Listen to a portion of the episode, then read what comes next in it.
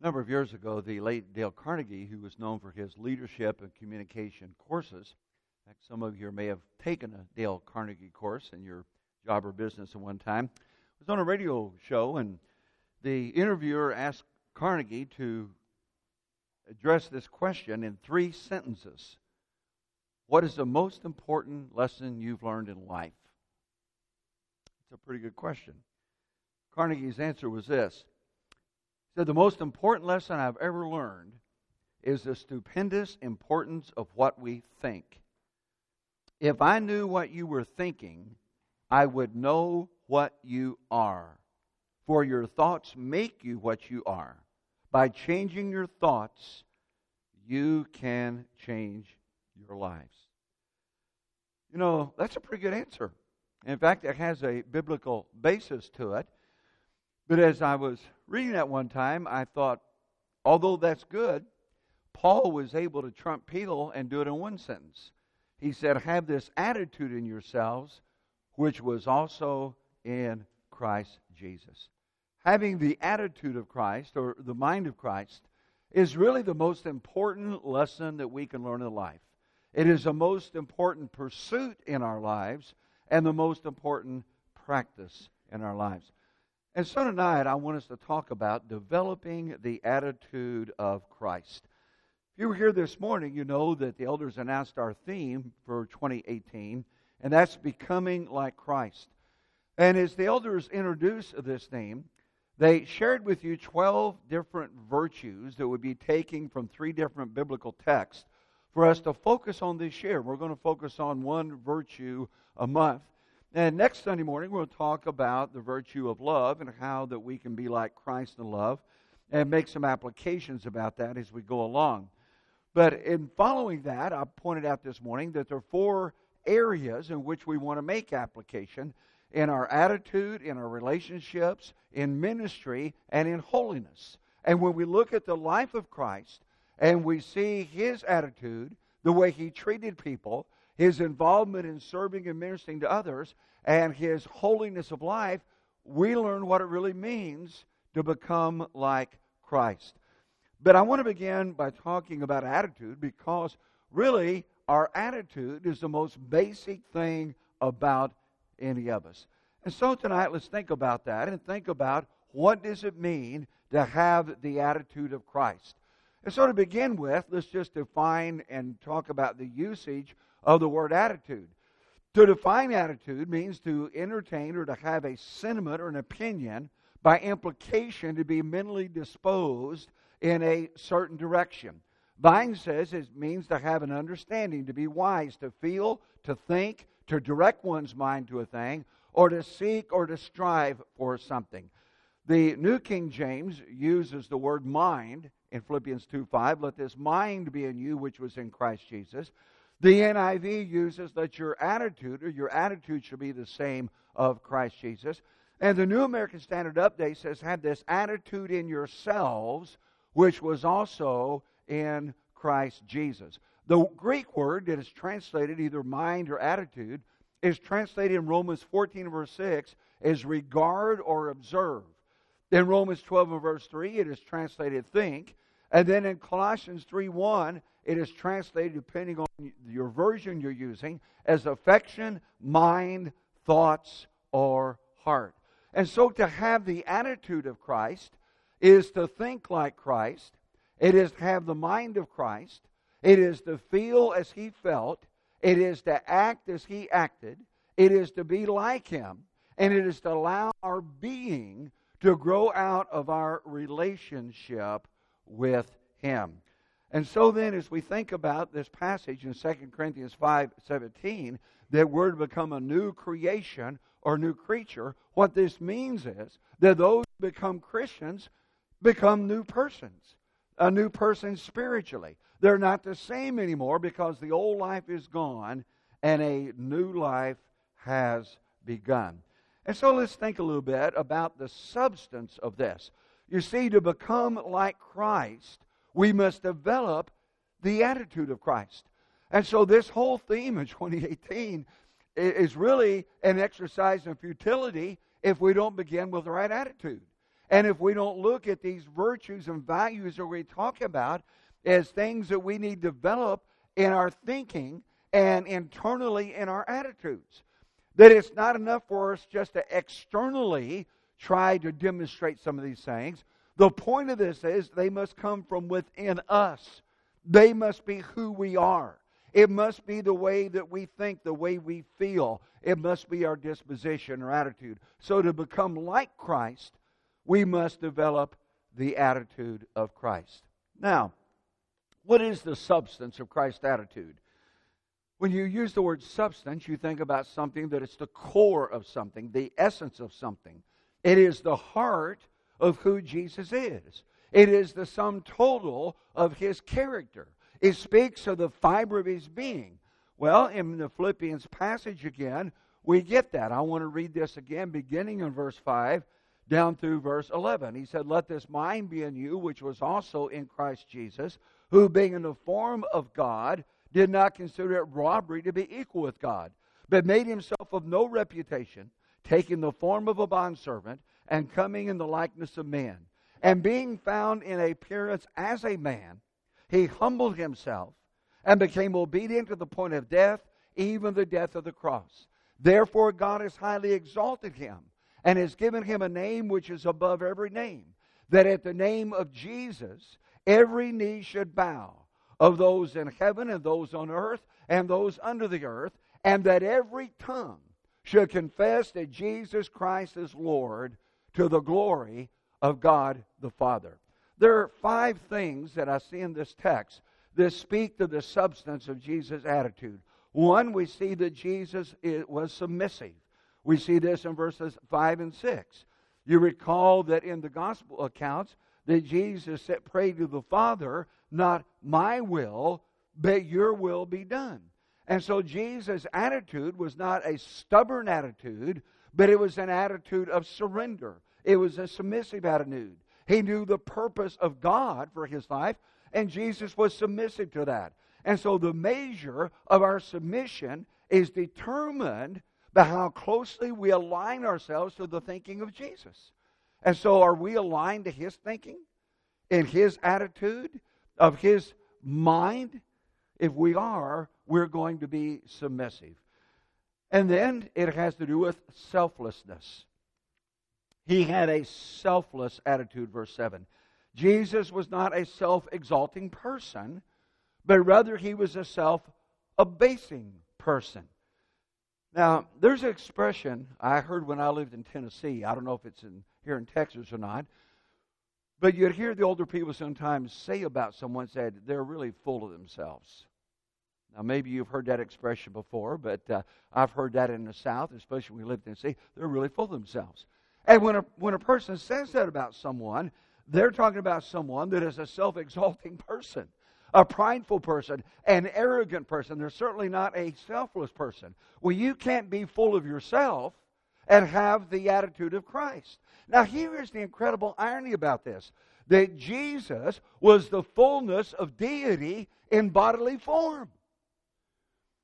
You know, as we do our study this quarter in the life of Christ, and we've already talked about the humanity and the deity of Jesus and how that God sent him to this earth to take upon flesh, humanity, and yet he was still at the same time deity.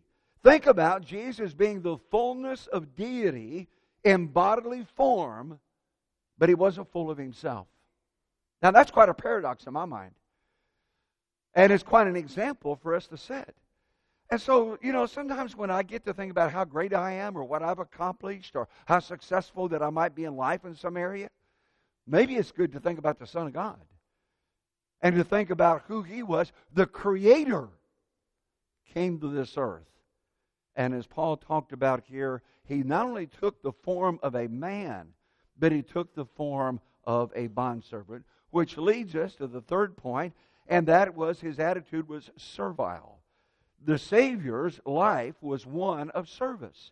He said that he came not to be served, but to serve.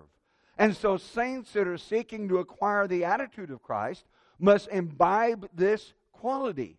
And this is one of the things we're going to be talking about as we go through this year and we, we talk about these four applications I mentioned this morning of ministry. That how in the world can we become like Christ if we're not willing to serve? If we're not willing to minister? If we are the kind of people that think that we ought to be served all the time instead of the one that is serving. The substance of his attitude was submissive, it was selfless, it was servile, and it was sacrificial. That he was willing to pay the price, regardless of the cost. And as we know, his sacrifice was the ultimate in sacrifice as he died upon the cross. And so he calls upon us to be a living sacrifice. Paul would write about that in Romans 12 that we're to give our bodies a living sacrifice, wholly acceptable to God, which is our reasonable service. Now, I can sum up these four qualities that I read here in Philippians, the second chapter, with one word spiritual. The attitude of Christ was spiritual. Everything in this text has to do with a focus on the spirit instead of the flesh, on the spiritual instead of the material, on the heavenly instead of the earthly. You and I will never acquire the mind of Christ without a spiritual focus.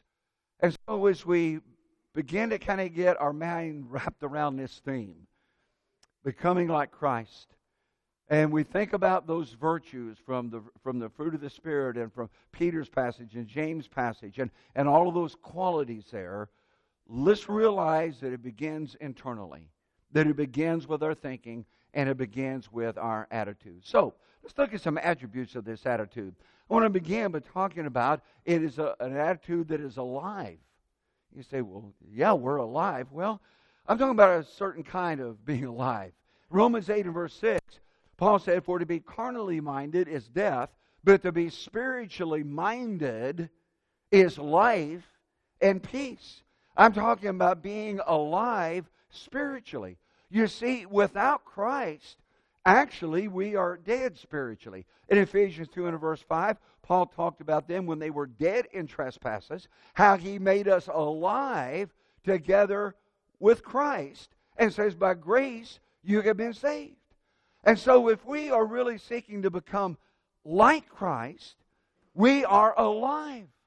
We are alive spiritually. Now, you know, sometimes people come to me and they they talk to me about some spiritual problem in their life, and and and they will talk about it in terms of just not really feeling the passion. They just not they're just not really feeling the excitement of Christianity. Well, might kind of really ask yourself if you're really living with Christ, if you're alive with Christ, or if you're alive spiritually. If you allowed yourself to become dormant and even dead spiritually, going back to your former life.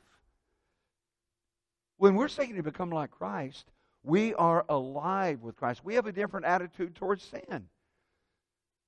We're not one to dabble in sin or wink at sin the fine line and get as close to it as we possibly can. See, an attitude that chooses to be spiritually alive chooses godliness and righteousness over those things that are fleshly immaterial. It is not possible to come like Christ without being alive with Christ. Jesus says, My purpose in John 10 10 is to give life in all of its fullness. A second attribute of his attitude is peaceful. We go back to this passage in Romans 8 6. To be carnally minded uh, is death, but to be spiritually minded is life and peace. And so to be spiritually minded, to have the attitude of Christ, has to do with peace. Now, peace, we a lot of times think of peace as the absence of warfare. And so if we're not at war, we say, well, we're at peace. That's not really the way the word the way the Bible used the word peace. The word peace has the idea of tranquility, of, of mind and heart, of soul. That we are seeking to be in a peaceful, tranquil relationship with the Lord. In, Romans chapter 8 and verse 5, going back a verse, he says, For those who live according to the flesh set their minds on the things of the flesh, but those who live according to the Spirit the things of the Spirit. And so, those seeking to have the mind of Christ and to be at peace with Him are seeking those kinds of things. When I look at Jesus, and we, and we get into our study this quarter of the life of Christ, one of the things we're going to see very quickly is Jesus was at peace with who he was, even when others were not. Even when those that were his closest questioned. Even when those that turned away that had been following him didn't follow him any longer. In fact, John 7 5 it says, even his own fleshly brothers did not believe in him. Can you wrap your mind around that? I mean, they, they grew up with Jesus. They saw Jesus. They saw the kind of life he lived. They already have witnessed the miracles of Jesus, and yet their faith is not in, in him. Jesus was undeterred by that. He was at peace with himself because he knew who he was. He knew why he came to this earth, and he knew where he was going, even when others doubted or when others failed him. And so then Jesus could offer peace to us. He said, Peace I leave with you, my peace I give unto you. Not as the world gives do I give to you. Let not your heart be troubled, and neither let it be afraid. And so when we have this peace, it's the kind of peace that Paul talked about in Philippians chapter 4. It is the peace of God that surpasses understanding. Now, I don't guess I can really explain that if it surpasses understanding, you suppose. Have you ever been in a situation that, by all account, that you ought to be fretful and stressed and anxious as you deal with something, and yet you find yourself very much at peace and a calm in dealing with that? I think when you can reach that point, then you say, hey, I'm becoming like Christ in that, and I'm tapping in to that kind of peace.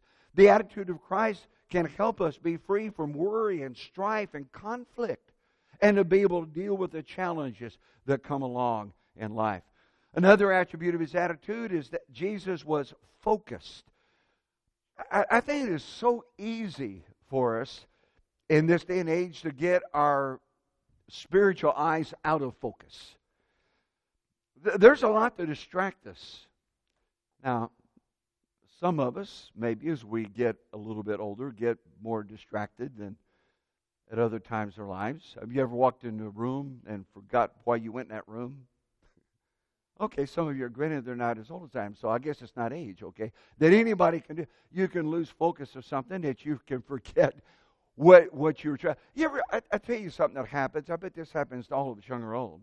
That you you're going to look up something on the internet, some question or something, and you get on there and so, depending on you know what your homepage is, and mine is Yahoo. Yahoo always has these interesting news feeds, and so I go in there, and maybe I'm going on to look up something uh, uh, for a sermon or a blog I'm doing or a Bible study, and I want to research something, and I go on the internet, and the Yahoo page comes up, and now I get distracted because I click, well, that's interesting. And I click that, and I start reading it. Of course, they always have links within the article. And I click that, and 10 minutes later, I think, now what did I get on here for? I see some of you relate to that. You have been there and done that. Well, I suppose in one way that if that's the worst thing that happens to us in life, that's not too bad, assuming that we don't allow ourselves to go down links that we shouldn't be going down that have, have something bad to them. But I'm just saying that it is easy and all the distractions and all the technology and everything about us to lose focus. Now, what happens to us when we take our eyes off of Jesus spiritually? When we allow the lust of the flesh and lust of the eyes and the pride of life? When we allow friends that are not godly, friends that want to lead us to do something, be involved in something that we ought not to be involved in, and we can't get to looking at them instead of looking at what Jesus wants to, we lose focus. In 2 Corinthians 11 and verse 3, Paul was concerned about the Corinthians. He said, But I'm afraid that as the serpent deceived Eve by his craftiness, that your minds will be led astray from the simplicity and purity of devotion to Christ. That's always been a challenge, even before technology, even before Al Gore invented the internet. That, that was a problem back in the first century. The devil deceived Eve in the very beginning, and the devil is going to try to deceive us and to lead our minds away from the simplicity in Christ. Distractions will cause us to lose our focus. Jesus' life was one of focus. His life was one of single mindedness. You remember when Peter tried to intervene and he couldn't see Jesus' message? And in Matthew 16, he said, You, he said to Peter, he said, You are not mindful of the things of God, but the things of men. Now, you ever have that problem? That you become mindful of the things of men instead of the things of God. In Luke 9:51, it says that Jesus set his face to Jerusalem. Now, that expression is, is, is an idiom, as it's translated into English. He set his face. You know, we sometimes talk about someone's jaw set. What do we mean by that? You set your face or you set your jaw. You're determined. You're, you're resolute. You're, you're not going to be deterred. You're, you're unwavering. You have a definite aim and course and purpose. You are focused. And then, certainly, one of the attributes of Jesus' attitude was humility. Jesus was humble. Back in the Philippians 2 text, in verses 3 and 4, he says, Do nothing from rivalry or conceit, but in humility count others more significant than yourselves. Let each of you look out not only for his own interest, but also for the interest of others. My, don't we live in a time where there's a lot of competition? In fact, it's the whole American way of life, a lot of times built on competition. Now, there's some aspects of that that are not a bad thing necessarily.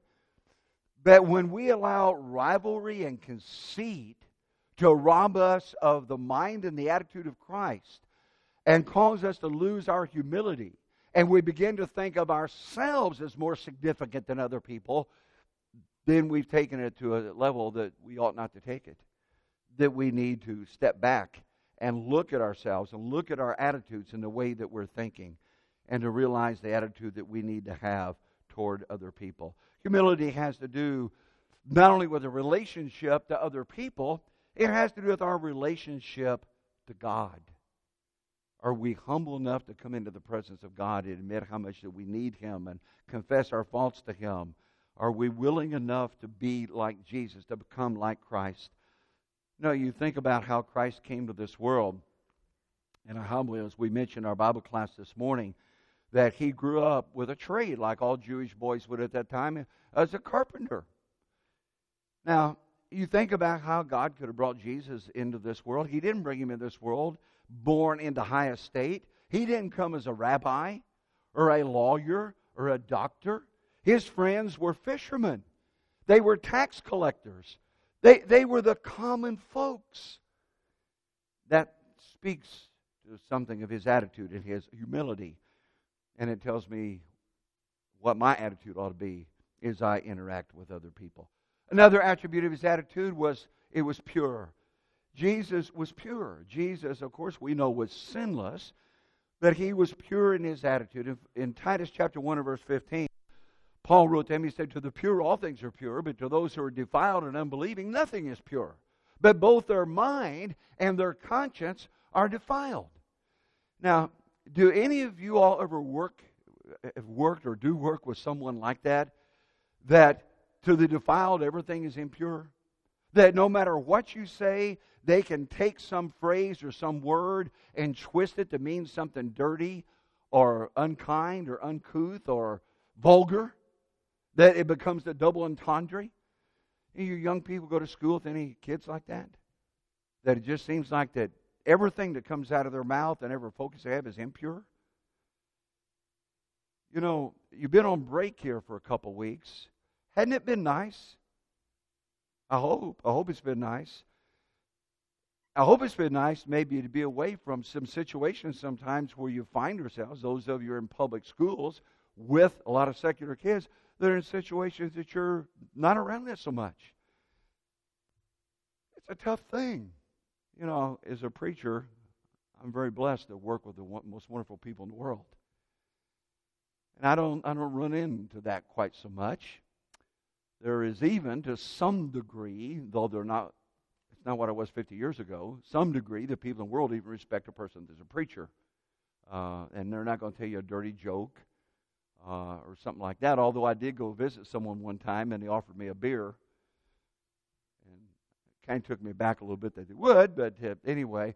But most people, even even the world, will respect that. So I'm I'm blessed that I'm not putting up with stuff like that.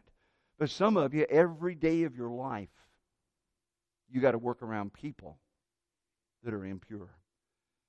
It's a challenge to be like Christ, isn't it? To be pure when people around you are defiled.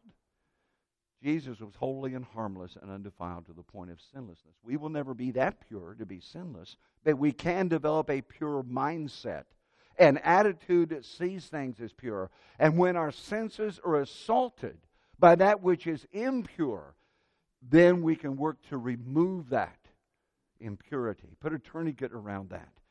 You know, while we may have to be around some people at work or at school in some situations, you know, we don't have to watch TV shows that are impure, and we don't have to go to movies that are ungodly, and we don't have to read books that lead us into coarse, vulgar thinking. We don't have to get on internet websites that lead us to impurity or engage in things on our cell phones or Facebook pages.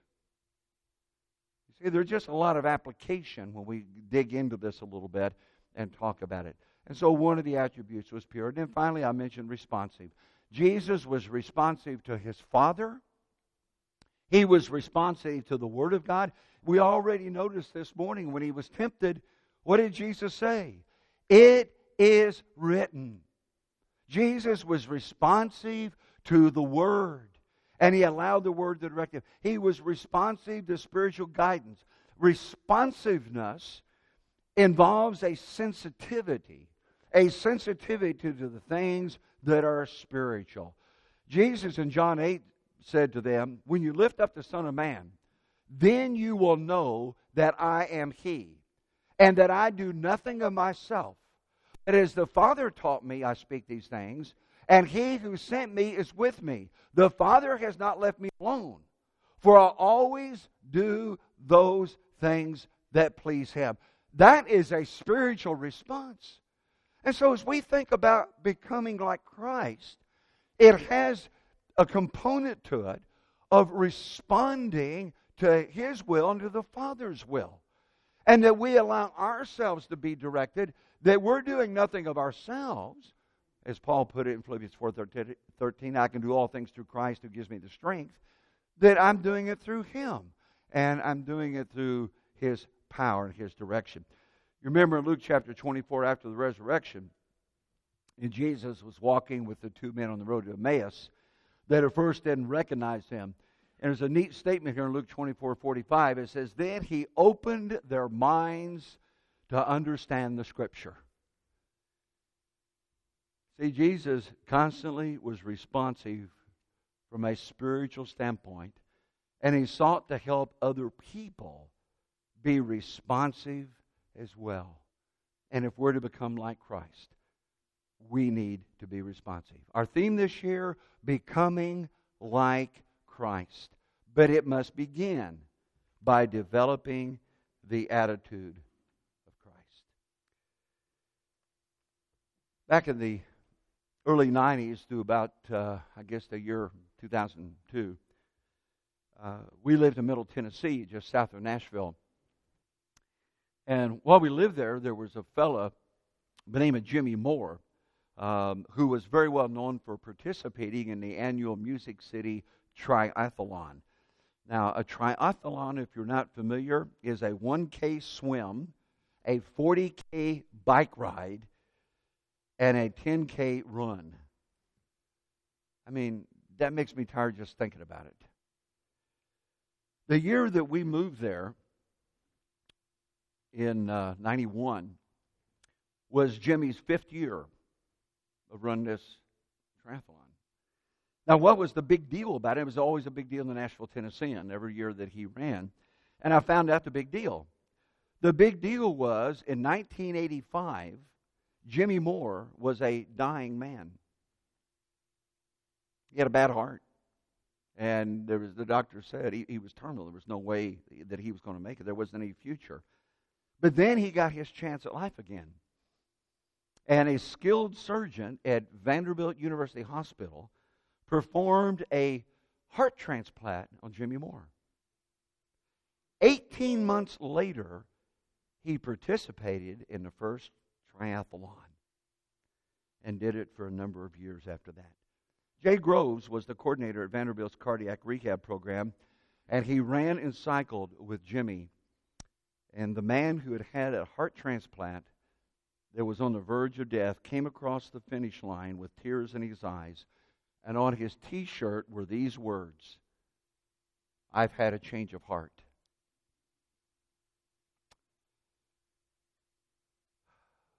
Wouldn't it be great if we could have a heart transplant, spiritually speaking? Have a change of heart? You're sentenced to death. You're dead spiritually. You're not alive to God. But you've had a change of heart. You got a new lease on life. You can. I don't, I don't, wherever you are tonight, whatever situation you're in, whatever you're struggling with or dealing with, you can have a change of heart. Become like Christ. Become like Christ. And you can have a change of heart. And you can have the heart of Jesus. You know, it could be that there are some of us here, and I know we've we got a good Sunday night crowd tonight, and you know we feel good about coming back for the evening service, and most of you will be back here Wednesday night. But I, I know in the many years I've been preaching, I know people and I know there's very possibly some that don't feel real good where you've been in the past year, or maybe the past two or three years. There's never been a better time to change your direction of life than right now. And you can. We're going to provide the tools and the resources and the lessons and the curriculum and the sermons and the encouragement that you need this year to become I hope we can join together and help each other to move in the direction we all know we need to move in, or we surely wouldn't be back tonight, would we? We know we need to be there and march in lockstep together to make a difference and to help each other become like Christ. May God bless us to that end. As we close tonight, we offer the invitation of Christ. It's the roll, roll called up yonder is your song, in it, Braden? By the way, nice job of leading tonight. Good selection of songs. There is going to be a roll called up yonder one day, isn't there? And what are we going to hear? See, if we work to become like Christ and we are in Christ and serving Christ, our name is going to be on the roll. We're going to be glad to hear it when that day comes. But my friend, if your name is not on the roll, that's not going to be a very happy day. And so I don't know what you need to do tonight to get it right. If you need to be baptized into Christ or need to change some things, but whatever it is, get it right.